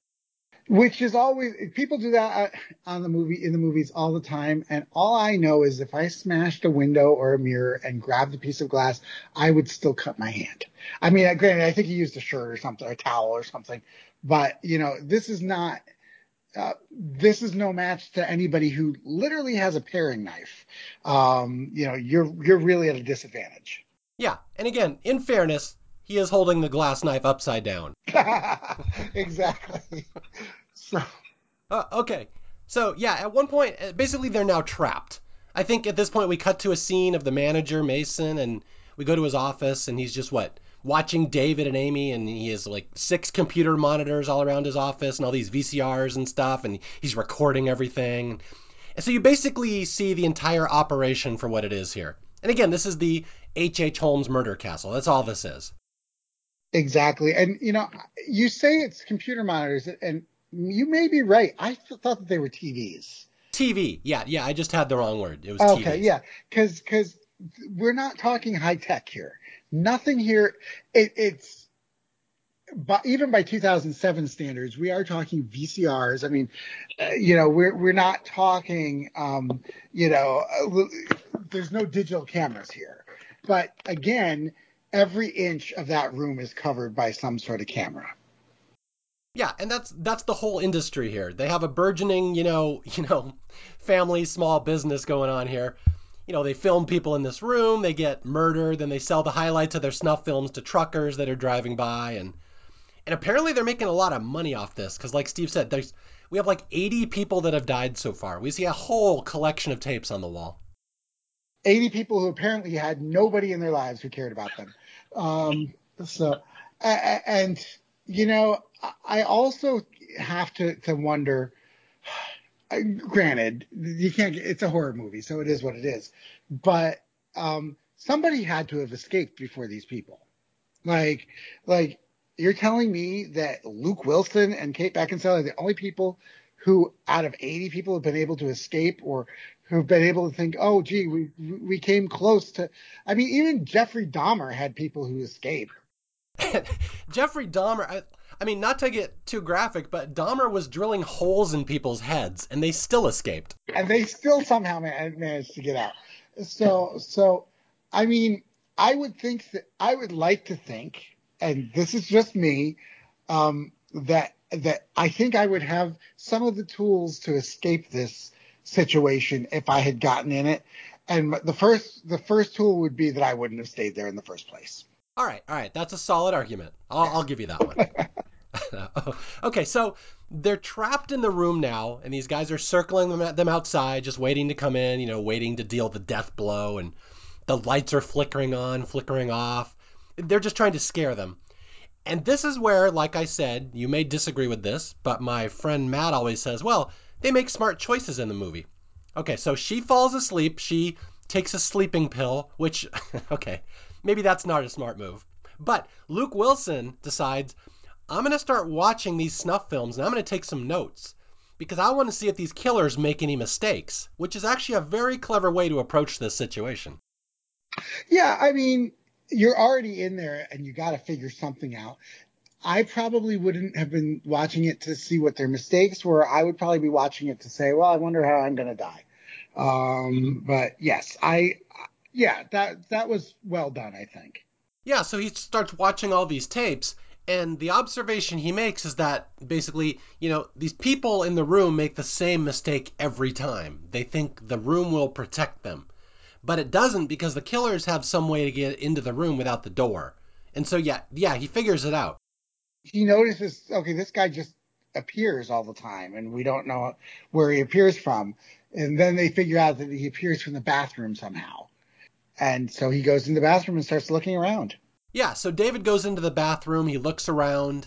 I forget if she's there. I think she's sleeping or something. I kind of forget. Anyway, he notices there's a rug in the bathroom and underneath it there's a trap door. And he's like, "Aha. That's the key to these snuff films. These guys, they have a way into the room that doesn't involve the front door or the window." So now they realize there's another variable here in play, this trap door. Yes. And again, I would say that if I went into a hotel and there was a rug on the bathroom floor, um, that I would I would probably want to look under it anyway because I would be like, that's weird. Nobody puts a rug in the bathroom. Yeah, like I said, this is one of those movies that really affects me. And I remember like if if I'm ever in a little mo- little motel in the middle of nowhere, I'm looking under rugs in the bathroom. like this movie has warped me. So yeah, I mean, so they they find this thing in the bathroom, and, and I gotta say that once uh, once they found it, I kind of felt like this is where the movie really kind of becomes, in a good way, more chaotic because there's more than just that one room now. that we're going to be, you know, uh, it kind of expands the terror a little bit more. So I think it was, it was a good, it was good to add this, um, and we needed something at this point to kind of, you know, we'd seen them in that room long enough. Now it was time to figure out what's next. Yeah, I was gonna say this movie would be very would be very stale if it was just a one act play in one room. So once the trap door opens, they look down, and there's a whole series of tunnels that go all over the place. And it, it's really going to become more of an action suspense movie now than a horror movie. And maybe that's why, like I said, I might not classify this as straight horror. There's going to be a lot of chasing going on. Right. Oh yeah, exactly. I agree. Yeah, it's kind of like the movie. Have you seen uh, Panic Room? I love Panic Room. Yeah. Yeah, it's the same thing. You can't just have the movie in the panic room. Jodie Foster has to get out of the panic room. You you have to expand the environment to make it all, all more suspenseful. Exactly, and that's what they do here, and they do it. I would say very effectively. Okay, be- before we get into the tunnels, we got to do the truck driver scene, which is a great little suspense scene. Okay, so they're about to climb down the tunnels to see what's down there, and they see a light outside their window, and they're like, "Hey, a visitor's coming to the motel. Maybe we'll have some help." So they go outside, they see a truck driver, and they start trying to wave to attract his attention. And I'll give you this one, Steve. What happens with the truck driver? Well, you know, the truck driver comes out and they're waving at him through the, you know, they're like, oh, here's our rescuer. They're waving at him through the mirror or through the window. And then the, the bad guys start following the truck driver. And you think, okay, this is where the truck driver dies. And so then all of a sudden the hotel manager comes out and hands him this box of videotapes. Um, and there were like 10 tapes in there. I wonder how much you paid for it. Um, but hands him the box of videotapes and then the trucker walks away. So then they realize, oh, okay, he, this trucker is buying these tapes. Uh, like they kind of put it together and I think they understand this trucker is not going to help us right now. Again, I know there are lots of sociopaths in the world, but it's one thing to buy some videotapes of snuff films, which again is creepy and everything, but you would sort of think that somebody might not be okay with the fact that we just saw, looked into the eyes of people who are about to die and drove away. But okay. It's a truck driver. They're they're a different breed, Steve. Apparently so. I mean, you know what? Truck drivers are often villains in movies, so I guess why should this be different? but but yeah, apparently there's a huge burgeoning industry of truck drivers that just drive through this town, stop at this little motel, and pay Mason for what they call the good stuff. So so this truck driver now owns 10 of the greatest hit snuff films that Mason has ever produced. Apparently this is the big industry here in this town. It's kind of I mean, it's not like it's an enormous box, but you know, it's a box of, uh, you know, remember you used to be able to buy blank videotapes in, in packs of five? Well, back in the, it's, it's at least twice that size. So, you know, there's a lot of videotapes in there. And, and how much of this can you watch? After a while, you just want to watch a repeat of Frasier. You know, you and I may be a different breed of cat here, Steve, but I'm guessing, this is a wild guess here, that people who enjoy watching snuff films will continue to enjoy watching snuff films. I I mean I after I watch a scary movie, I I put on some sitcom somewhere. yeah, yeah. I, I, don't mean to kink shame people who are into snuff films, but I mean you do you. But uh... now now, how much do you think the truck truck driver was paying for the for what ten snuff films? What do you think the going rate probably was? So that's another question. It's like, I don't want to stereotype, but truck drivers generally make between fifty and seventy-five thousand dollars a year. So it's not like they have thousands and thousands of dollars to spend on snuff films. And you still got to pay your mortgage. You got to eat. You got to whatever. So how much could these be going for? A hundred dollars each? That's not. That's not that much for the risk and the liability that they may take making these. So I don't know. I, I, I don't know how much can you afford to pay for these on a truck driver's salary and how many do they have to sell to, to break even? Yeah, we really need a novelization of this movie because there's so many questions like how much is he paying for these? And now, admittedly, there's 10 movies here, so that means there's at least 10 missing people from this area right now. Right. And and nobody has asked about those 10 people. And granted, I get it. You're going to you know, you get some good content, you're going to duplicate it a bunch of times. There must have been some sort of we never saw it, but there must have been some sort of videotape duplicating center somewhere. Um, you know, because you can't, you have to do it yourself. I mean, it's a bigger operation than you think about. And I think to myself, could three men really just do this all this whole thing? I don't know because, um, you know, after you've killed this unwitting couple, somebody has to bury them. That's going to take a day. So, you know, there's a lot to do. I, I love that Steve has hosted a TV show on murder, so he knows all the logistics on what you have to do after the murder. He's had people tell him this. I mean, murder is a logistical nightmare um, because because you know you're trying to eliminate the evidence, which is one thing, but on top of it all, you have to eliminate the suspicion. I don't.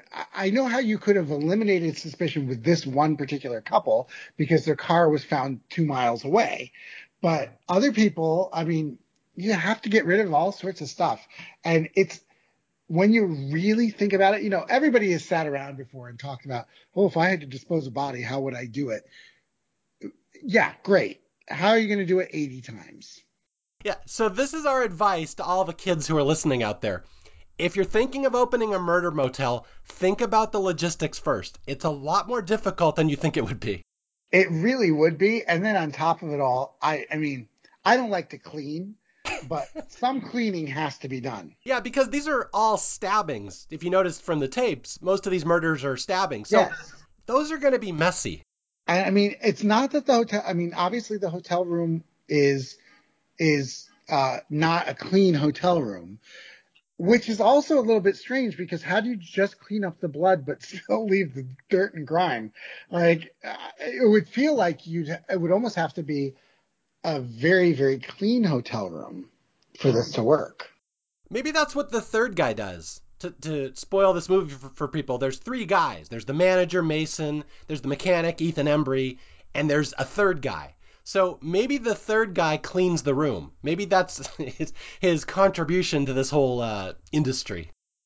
I mean, he's got to have something to do. I mean, every, you know, you know, with every criminal enterprise, there's one person who feels like I am carrying this whole thing, and I, I kind of feel like maybe the manager feels that way. He does sort of seem to be the boss, so. Well, hopefully he at least gets like a, a 75% cut of the royalties just because he's carrying the load. Oh, by the way, Steve, so I just Googled. I looked up on eBay how much it costs to buy a snuff film. And and now I'm on a government watch list. So uh, thank you for that. Well, as long you know what, I've been on the government watch list ever since I became a crime writer, and nobody ever comes. I mean, granted, I have a very good excuse. So. Okay, well, I would like to hear from my listeners. How much do you think the 10 pack of snuff films was going for in this movie? Because we can't decide how much we think the uh, going rate was. Yeah, I mean, and, and and at some point, I mean, again, this is one of those things that, and my my thing about murder movies and things like that is I ask too many questions. So, uh, and this is a, I just need to enjoy the ride. No, that's good. That that was a good discussion. It was uh, like I said, we're sitting here trying to make people appreciate this movie and I think we'll probably people will probably laugh listening to that part of the podcast. Now they will seek out this movie and watch it again as they try to answer these unanswerable questions. So I feel like we're doing our job. And you can reach anybody who listens to this can reach out to me, and any answers or help that you have for me will be appreciated. All right. So as the truck driver is out there buying his 10 pack of snuff films, David and Amy decide, you know, they're all distracted outside. We'll go down into the tunnels. Again, smart decision. So let's go down there and see if we can get out that way. So they go into these tunnels and they're very tight, very claustrophobic. Uh, if, if you're a claustrophobe, you may not appreciate these scenes. Are you claustrophobic, Steve? No, I don't know if you remember. I actually did a reality show where I was in a cave. Oh yeah, you did. Uh, Naked and Afraid, right? Well, I did that, but I also did one called um, uh, Darkness, which never really went anywhere. But it was they put me in a cave in the dark, and I had to try and find my way out. It was for the Discovery Channel, and uh, that's when I learned that I am not claustrophobic. Um, you can put me under a million pounds of rock, uh, it, crawling through a little thing, and it does not bother me. Wow. All right then. Okay, so uh, right after this podcast, apparently Steve's going to go explore the Nutty Putty Cave. I, why not, right? yeah. Hopefully you guys know what Nutty Putty is. That's a pretty good joke. Anyway, anyway, so uh, David and Amy go down in the tunnels and they crawl and they the first place they end up is they pop up in the manager's office. They go up in Mason's office, and this is where they see the whole setup, like for the snuff film operation. They're, they see the the TVs and the monitors and the cameras and stuff, and they're like, "Holy shit! What what kind of place are we sleeping in?" I mean, really they they're more surprised than they should be. Because kind of at this point if i saw the bank of tv series i'd be like yeah yeah yeah of course that's what it, of course. Like i would have been surprised if anything else you found anything else there. But i think that they did make a tactical error in the direction of this. That should have been the big reveal for the control panel but we'd seen it before I think it would have been better if we hadn't seen that one scene with the manager watching it, and then we see it when the when our protagonists see it. I think that would have made more sense. That's a really good point, actually, and I 100% agree with you. That would have been a great reveal. And so, I mean, we already knew that that was coming, and so their shock and surprise, we could watch that, but we had no shock apparently they missed the first part of the movie. Apparently so. Well, I mean, you know, you can only watch one thing, and they were watching snuff films, so. well, they were watching them for free, so they technically got a better deal than the truck driver. I mean, that's true. It's like, well, you know, it's it's it's like, you know, talent is often given a lot of perks that you know the rest everybody else isn't. so, so, so that was in their goodie bag at the end of taping. They each got a snuff film as somebody who's gotten all sorts of crappy things as as quote unquote talent for TV shows, a snuff film, I'd be like, yeah, of course I got a snuff film. So I'm just picturing Kate Beckinsale going home and watching the snuff film that she got as her gift. Like, yeah, exactly. So You know, I really hope you guys are enjoying this episode because we're having a lot of fun with it. This is a lot of fun. Yeah, so so Kate Beckinsale's back in the manager's office and she finds the phone and she decides to call 911 again. Again, let's get the cops here. So she picks up the phone and she makes a partial call, but she doesn't finish it because Mason Mason and the killers come back in the office, so David and Amy have to duck back down into the tunnels. But if I recall, uh, the manager Mason discovers the phone off the hook and he's like, "Shit, they've been in my office. They've called the cops." So he knows they're kind of becoming on thin ice at this point. This this snuff film is not going well. And this is a it's a landline that that she calls, and it's one of those landlines. This is not um, a Mary Tyler Moore phone from the 70s. Now, now this this phone that they use is one of those black ones that's that that um, you know I kind of saw a lot of in the 80s. So we're kind of moving up in our phones, but the random thing that he does is he slams the phone back down and then he pulls the cord out and shoves it in his pocket. I don't know why, but he does. So, um, you know, uh, and so that's his way of disabling the phone. And, uh, but now 911 knows where they are. Yeah, although she doesn't know that. She's not aware if the call went through or not. So anyway, they're back in the tunnels and now they're being chased. The bad guys are coming after them. And again, there's like three or four different entrances from the ground down into the tunnels. So they're not, not entirely sure which direction they should go. And they pick a different direction this time. And now they end up across the street in the uh, gas station. Which, honestly, it's a much better place to find weapons than than your hotel room. Um, you know, again, who dug these tunnels? I mean, I have some questions here. Were the tunnels there before the snuff film, and did they build the hotel on top of tunnels for a reason? Like, nobody explains it. Tunnels don't just appear. You have to dig them and you have to find ways to transport the dirt out of the tunnel. And nobody explains how that was done. It's funny. I know you'll appreciate this because, you know, you have done so many TV shows on murder. Just like you, I've read many, many, many true crime books over the years. And, and I know one thing that murderers have mentioned is how hard it is to dig a grave. Like, do you guys know how much work it is just to dig one grave for one person? Like, these tunnels would have taken years. Yes. I mean, just like, okay, a grave to dig six feet in real dirt. I mean, it's not like digging a, digging a hole in the sand at the beach that you can go underneath the sand. It's not like that. I mean, it is digging is hard work and you don't know what you're going to find. You, you don't know if you're going to find roots of some tree. You don't know if you're going to find a boulder. You just don't know. So these, the tunnels that they had truly, um, like you said, would have taken years and would have taken a lot of heavy machinery to do.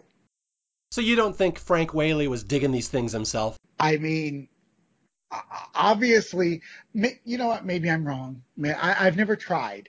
Um, I should go in my backyard and try it and see what happens. But um, no, I mean, you say that digging is hard. I go. I've gone in my backyard and dug things up so that I could put down, you know, river rocks to make it pretty, and it's a thing. So I don't know. I don't know how how they did all this. And and again, the gas station is a good hundred yards from the from the hotel. I mean, uh, that's digging. Well, okay, it does bring up an interesting question, Steve. Perhaps there's more than three people involved in this uh, snuff film operation. Like maybe this whole town is in on this, and that's how people can disappear, and there's never an investigation. Maybe there's like you know, dozens and dozens of people that have built this place. So maybe it's a much bigger organization than we realize. Well, then there's a missed opportunity because that's your movie right there. That's a good movie.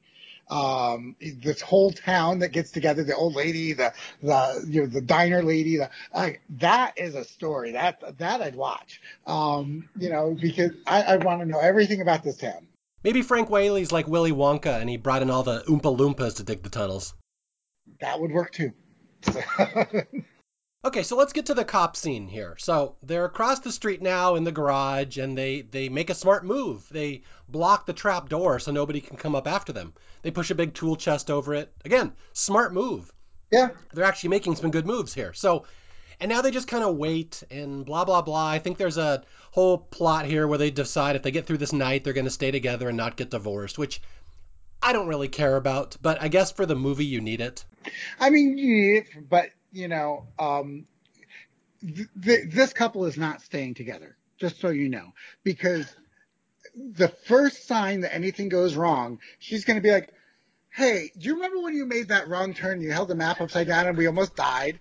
And like, like, like that's going to come up again in, in every argument. Like, you know, sure, yes, that's true. So maybe I spent too much money on this dress, but remember when you almost killed us? Like, he can never win another argument ever. Honey, why won't you ever let me forget our night in the death motel? Why won't you just let it drop? exactly. so so this couple is not staying together, just so you know.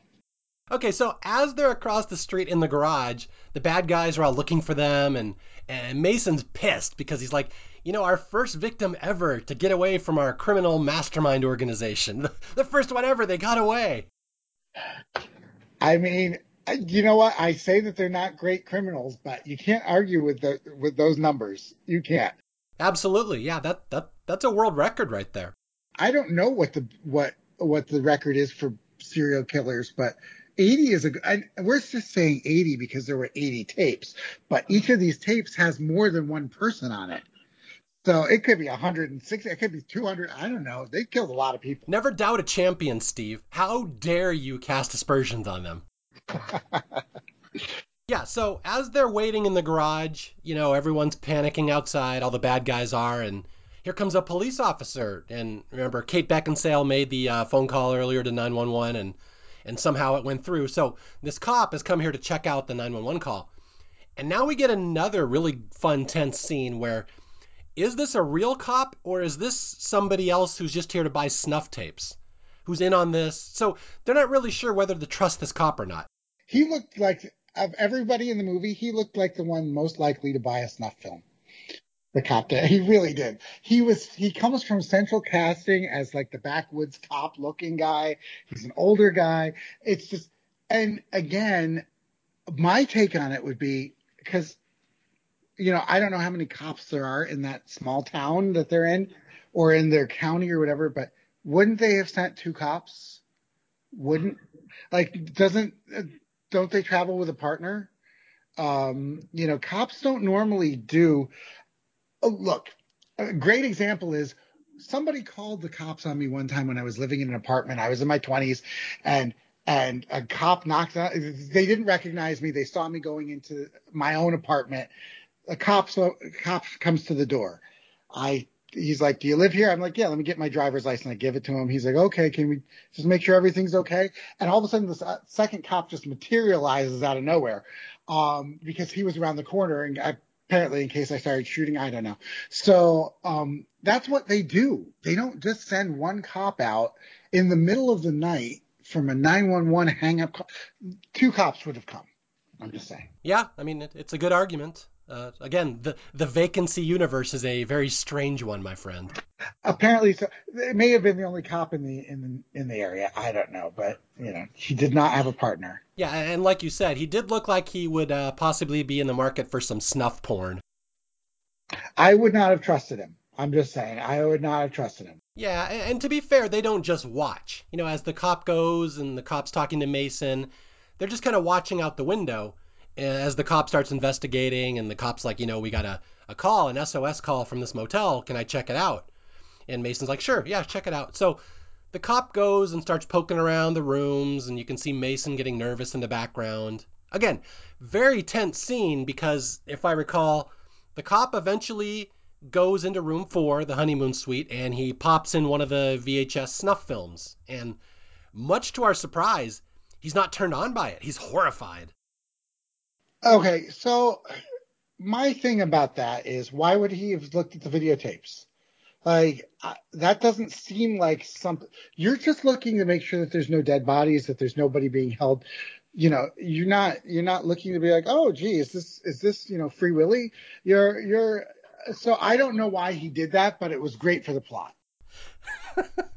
yeah, yeah. I'm looking for a dead body. Might as well look inside this VCR in case it's in here. I mean, if it's a VCR, I mean, I, I don't know.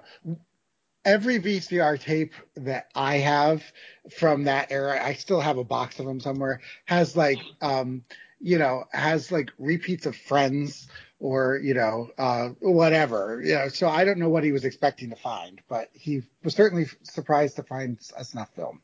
Yeah, and to be fair, the cop is fairly competent. He realizes something weird is going on here he see what sees broken glass in the room. He sees some blood, and he's like, "All right, what's going on?" He pulls out his gun, and so he's going to get the chance to actually be a competent cop in a horror movie. But he's not going to get the chance because our our beloved heroes are going to distract him and get him killed, which I love. Anyway, they're across the street. David and Amy are like, "Help! Help!" They realize the cops for real.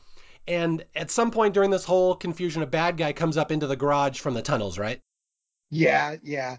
Uh, you know, at this point, we're just, um, you know, I don't think anybody was sitting watching this movie and thought, okay, this is how this this is how it ends, and they get away. Because we, you know, I think it was too obvious.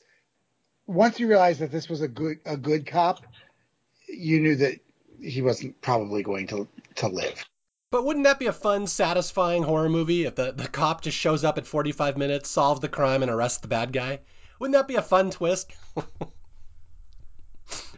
okay, so yeah, so so David and Amy they start screaming, "Help! Help us!" They run out of the gas station, and the cop runs over to them. He's like, "What's up?" And they're like, "We're the ones who called. You're we're in danger." And he's like, "All right, get in the police car. Let's get out of here." But the police car has been disabled. And as the cops trying to, you know, fiddle under the hood to try to fix the car, one of the bad guys sneaks up behind him and, and brutally stabs him in the back. And if I recall, that's the first murder, the first actual murder we've actually seen in this movie. It's true. And I did think to myself, this is the first time that they saw it happen, that our heroes saw it happen, not on videotape. And, you know, if I if this whole thing had been happening to me, I would have been scared. I would have been, you know, I would have been terrified. But in the back of my mind, I might have still been thinking, I wonder if I'm being messed with, if I'm being punked in some way.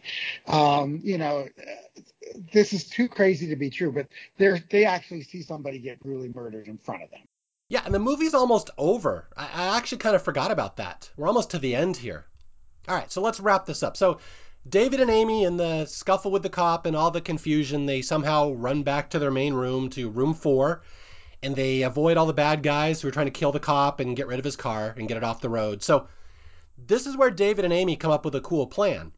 Instead of staying in room four, they're going to go into the adjoining room next to them, room three, which theoretically has no cameras or anything.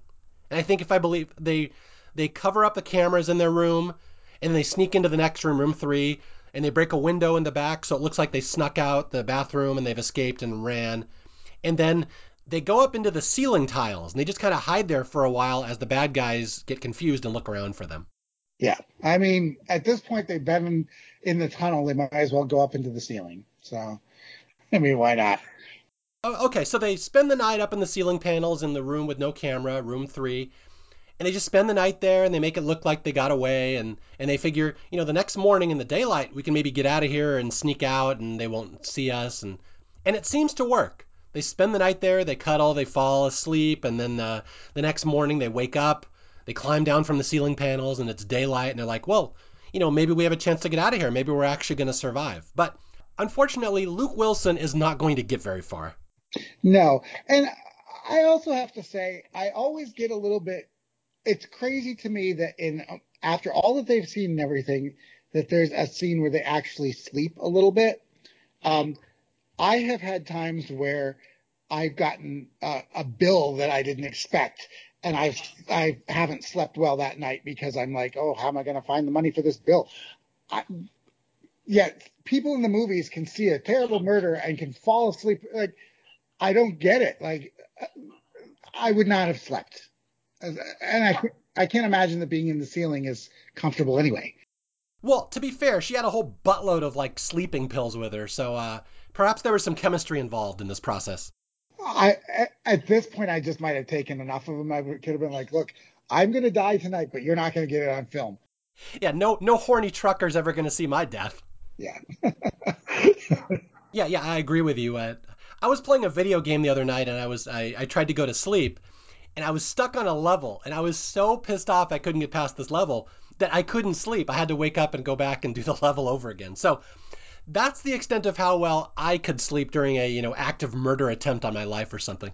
you know, it's funny because you when you watch this movie, it does it almost feel like a jump where all of a sudden it's everything's been taking place in the dark, and all of a sudden the sun is out, and it's a beautiful day, by the way. It's like the sky is blue, the grass is green, and all of a sudden we're in the middle of the day. It feels like it, it's not even like sunrise; it's like ten in the morning.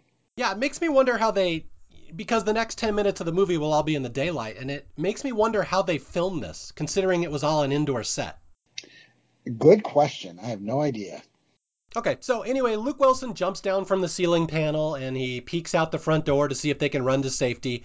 And he is immediately stabbed in the chest by the killer who's waiting there. So Luke Wilson brutally stabbed in the chest and he falls down and you know the bad guys all collapse onto him, the two bad guys plus the manager and and one of them's got a video camera in his face like get his death, we need to get his death on camera. We got to we got to see his final moments. So it's a very sad moment when we lose our hero. Yeah, and you know, and I gotta say, I remember the first time watching it being like, okay, I guess they don't both survive. But you, you also kind of know at this point, when Luke Wilson gets stabbed, you're like, okay, well, clearly Kate Beckinsale is going to live because, you know, I- do think it would be funny sometime to have a movie like this where the very final scene, they're both just dead and the camera just pans out and, you know, there you go. But, you know, you kind of know that Kate Beckinsale is now safe. Yeah, it's her movie now. It's uh, Sarah Jessica Parker's turn to shine. Yes, exactly. Yeah, okay, so these are the last couple minutes of the movie. Uh, Luke Wilson's been stabbed. He's laying there dead in the doorway, basically, and I think uh, Kate Beckinsale waits like a whole day up in the ceiling panels. I forget how long she's up there. But the next day, she pops down quietly and drops down, and she's going to run for help. And as she climbs down from the ceiling, you see one of the killers in the room standing right behind her. It's a, it's not really a jump scare, but it's a cool little uh, chill moment. She walks down, and you see the shadow right behind her. And uh, anyway, she goes outside and finds her car. And this is the only scene in the movie I don't really love because I think it's a little too convenient how quickly she kills these two thugs.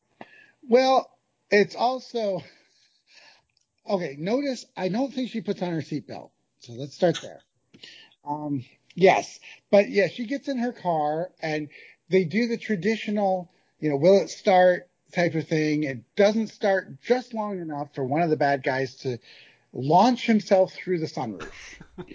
so he's half in, half out.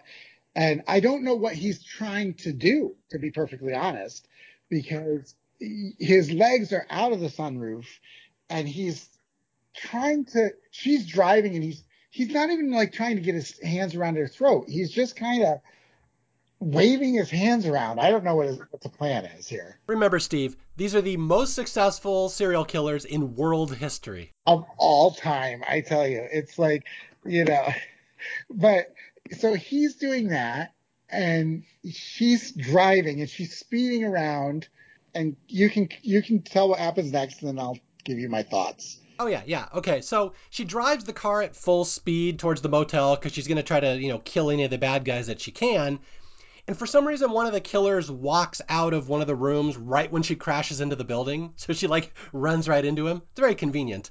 So she hits him, and then the bad guy in the sunroof, when she crashes the car, I'm assuming basically gets cut in half if you think of the physics of this.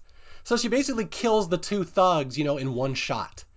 And then she sees, you know, one of them was uh, Ethan Embry, the mechanic, and the other thug was apparently the house cleaner. We're not sure. So okay, yeah. So so what are your thoughts on her big double murder scene? I mean, Ethan Embry just kind of walks out of the room, just, you know, there he is. Um, and it's just so convenient that she hits one and, you know, you see he has kind of a death scene where for a second it's like, you know, the life is leaving him and everything. The one who's in the sunroof, we don't really see his death. All of a sudden he's just bloody. So, uh, you know, it was, at this point, there's literally like five minutes left in the movie, and we just got to get rid of these killers. So I'm not shocked that it, I wasn't shocked when it happened, but I, I, I, it felt, I felt like we needed a more, uh, a more significant death for them, and we didn't get it. Um, you know, they have been torturing people for I don't know how long, and they die pretty quickly, and and, and it's not it's not even any sort of poetic justice. They're hit by a car. Yeah, I would have preferred like you know she drops down from the sun, the ceiling panel and she sees one of the guys below. She drops down with a knife, stabs him in the throat. Like that would have been kind of a cool badass ending. But it, Exactly. it feels like yeah, it feels like a cop out the way they do it in the movie.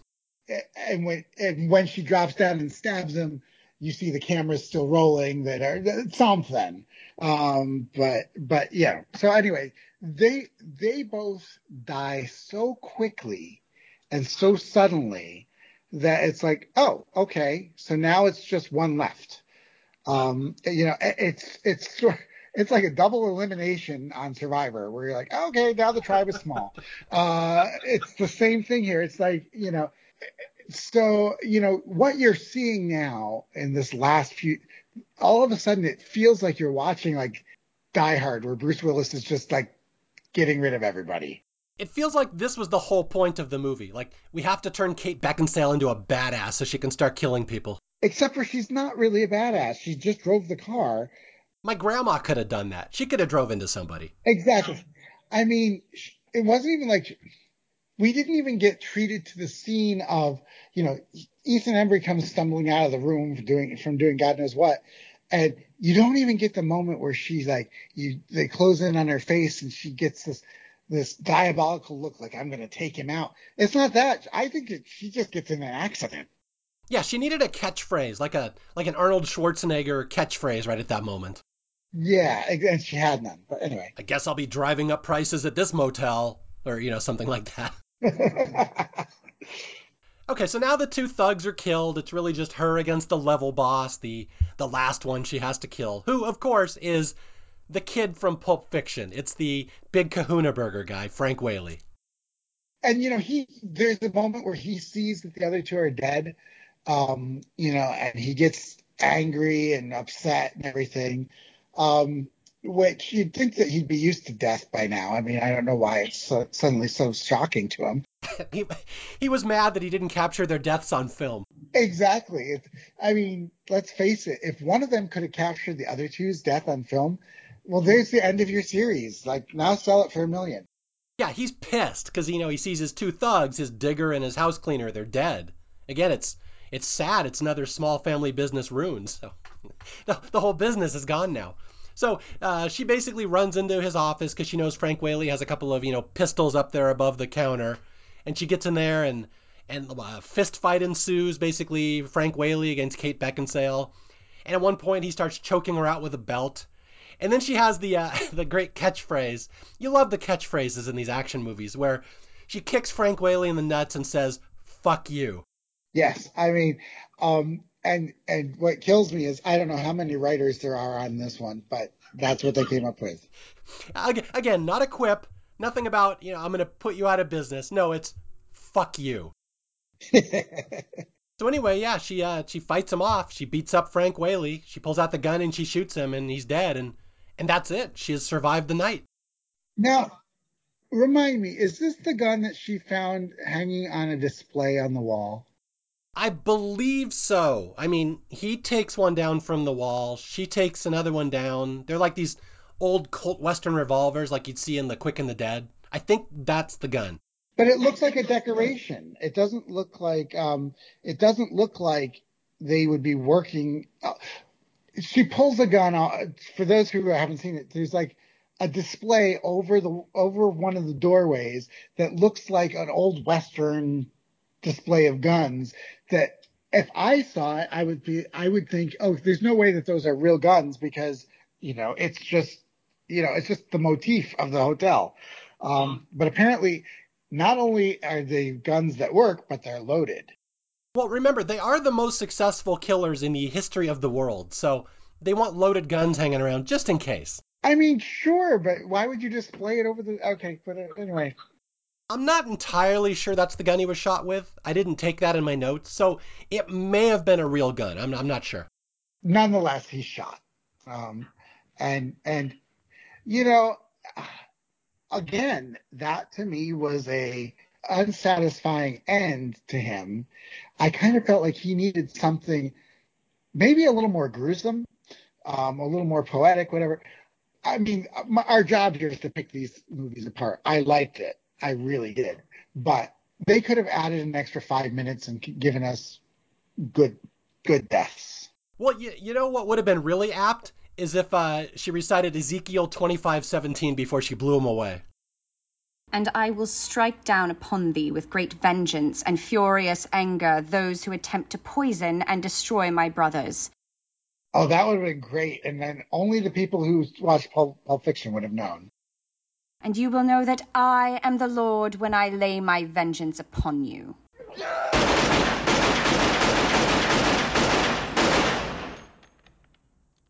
Yeah, so Kate Beckinsale becomes the badass, you know, kills the bad guys, and that should be the end of the movie. But the movie decides you need a happier ending, and I take a little offense at this. And I've seen other people gripe about this too, where instead of the credits rolling right here, she goes over to check on her husband, Luke Wilson, and hey, guess what? He survived his snuffing at the hands of the murderer. They stabbed him many, many times, but he's not dead. He's just laying there all bloody, perfectly still alive. He was stabbed in the chest. So at the very least, he should be gasping for air with a collapsed lung. And at the worst, his heart should have stopped. And you also get the feeling like, okay, he's going to be okay, which, you know, um, I would, you know, I kind of feel like my death is going to be something ridiculous, like a broken leg that's just going to somehow go septic and kill me. Um, but he's going to be okay. We kind of know that he will be. Yeah, so it uh, ends on a very happy ending where he's okay and he's uh, holding his chest wound. Although, because it's Luke Wilson, he's holding it upside down. Exactly. But, she pulls out her cell phone or whatever and finds it has been laying on the ground the whole time. So she calls 911 and. Uh, no, she doesn't do that. She calls. She call. She pulls the cord that the manager has put in his pocket. Somehow she knows where it is. She like just walks over, reaches into the correct pocket, pulls it out, plugs it into the landline, and then calls calls the cop. That's right. Yeah, yeah, and and and that's the end of the movie. It's just uh, the credits roll now, right? Because they're both gonna survive. They're both going to survive. I kind of feel like we need an aftermath movie of their marriage counseling, um, because there, there's going to be a lot to unpack from this from this horrible night. Well, well, I know they made a vacancy too, right? But something tells me it's not just them in marriage counseling. No, I mean, honestly, I would watch the marriage counseling, and and I'm not even Team Kate Beckinsale on this one necessarily, although I think that she has a much um, a much more valid argument about all the ways that he failed her on this on this night. Um, but you know, I also feel like you know, I feel like this was there was no winning for either of these two. So survival is not enough of a win for you. No, I kind of feel like there needed to be some redemption, and there really wasn't a lot of redemption here. They survived because they had to, and they survived because these prolific serial killers just didn't do a good job. And, that, and that's really all you can say. At the end of the day, they just failed. I mean, they had their chance, and they were foiled by Kate Beckinsale and Luke Wilson, which is not how you want to go down in history. They were, I mean, let's face it, they had them outnumbered. They had them out, out, um, they had more weapons. They had these people in the dark in a hotel room that they didn't know anything about on property in a town that they knew nothing about. They had the element of surprise and they still failed. You know, my friend, sometimes the smallest of warriors can defeat the mightiest of armies. I mean, have you not heard of the American Revolution? I that's true. I mean, if we're talking about plot holes, putting the snuff films, those particular snuff films, in the room where people were going to be killed, I get that the point is to make them scared, but it also gives them, it takes away the element of surprise. You know, maybe maybe there would have been another way to freak them out. I mean, just the apple alone could have freaked them out enough without letting them know, you know, signaling to them that okay, you are about to be murdered, and it's going to all be on film. I can't dispute any of that. Those are all good arguments. Yet, yet, despite all that, I still love this movie. I do too. I mean, I'm making all these co- comments. I mean, if I don't like a movie, I don't give it this much thought. So, yeah, again, it's a goofy movie. It's it's a horror movie with not actually a lot of horror elements, at least not the traditional ones. But it is creepy and it's especially suspenseful. A couple of the scenes, like uh, with the truck driver and the cop, it's just you you know something bad is going to happen. It just hasn't happened yet.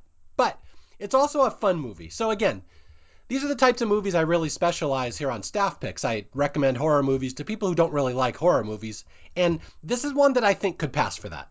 Yes, I agree, and I think um, you know, and when we're talking about the good things about it, I mean, the pacing of this is a really, you know, I, I'm I'm very big on the pacing of a movie.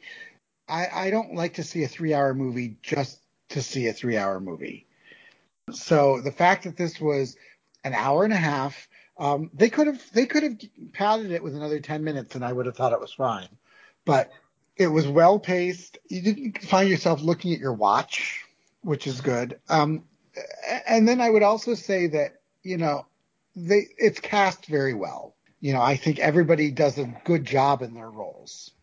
Yeah, I mean, there are far worse ways to kill 90 minutes of your life than watching Vacancy. It's a it's a fun little popcorn movie. And again, it's not really offensive or bloody or especially, you know, like distasteful or any in any way. It's a just a fun little popcorn movie. It's like Panic Room. That's the one I talked about earlier. It's another movie I'd like to uh, cover on Staff Picks one day. Yeah, absolutely. So I would recommend this one too. I mean, don't go into A- And there's a lot of fun in going into watching a movie like this. This is the movie that you sit on the couch with three friends and nobody gets all upset when somebody is like pointing out the plot holes or, you know, um, you know, you remember the Arnold Schwarzenegger movie Eraser? Oh, of course. Yeah, with the uh, the gun that shoots uh, pieces of metal at the speed of light. Yes, and so Oh, I watched that years ago with with with a bunch of people, and there was one woman. Her name was Roberta. I still remember that. I haven't talked to her since. She was pissing everybody off by pointing out that doesn't make sense. That, that doesn't make. Now she's re- wrestling alligators. Uh, you know, at one point Vanessa Williams like does like some roundhouse kick. She's she's like, I thought she was just some executive. How is she doing it? And, everybody's like, shut up, Roberta. So that this is this is one of those movies that you need a Roberta for, who can just point out all the absurdities, and it's okay. Yeah, uh, again, you will not have a more sympathetic ear than me. I'm a mystery science theater guy. I, w- I was raised on that kind of movie, so I totally understand that.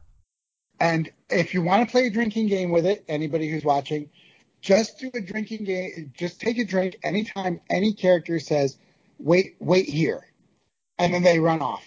It happens a lot. You will be hammered by the end of this movie. Well, that's interesting considering there's only three characters in this movie that actually speak.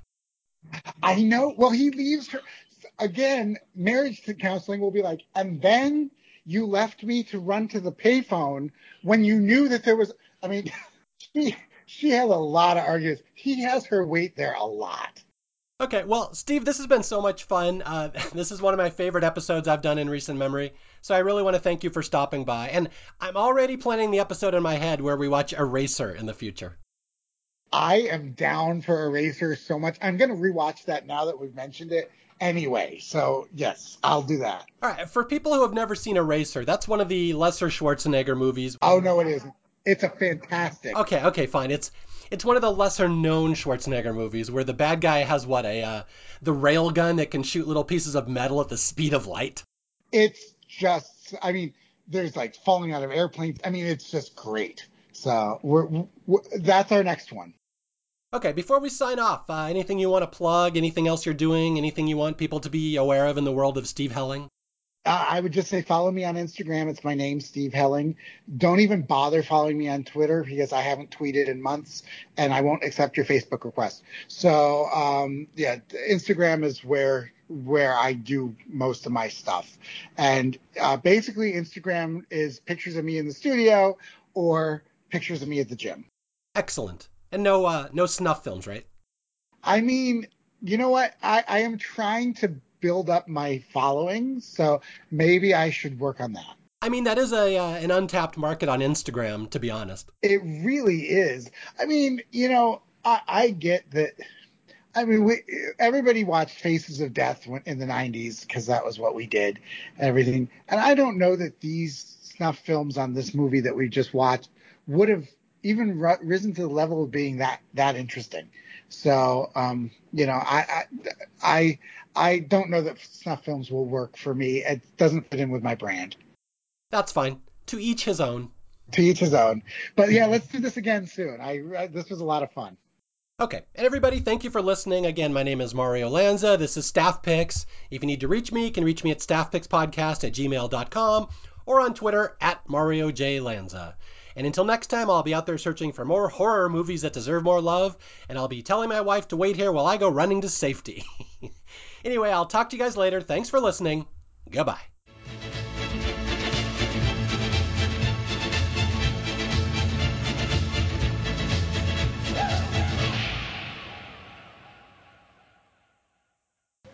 Hey, folks. How can I help? Everything uh, okay back there? Oh, It's okay. sorry.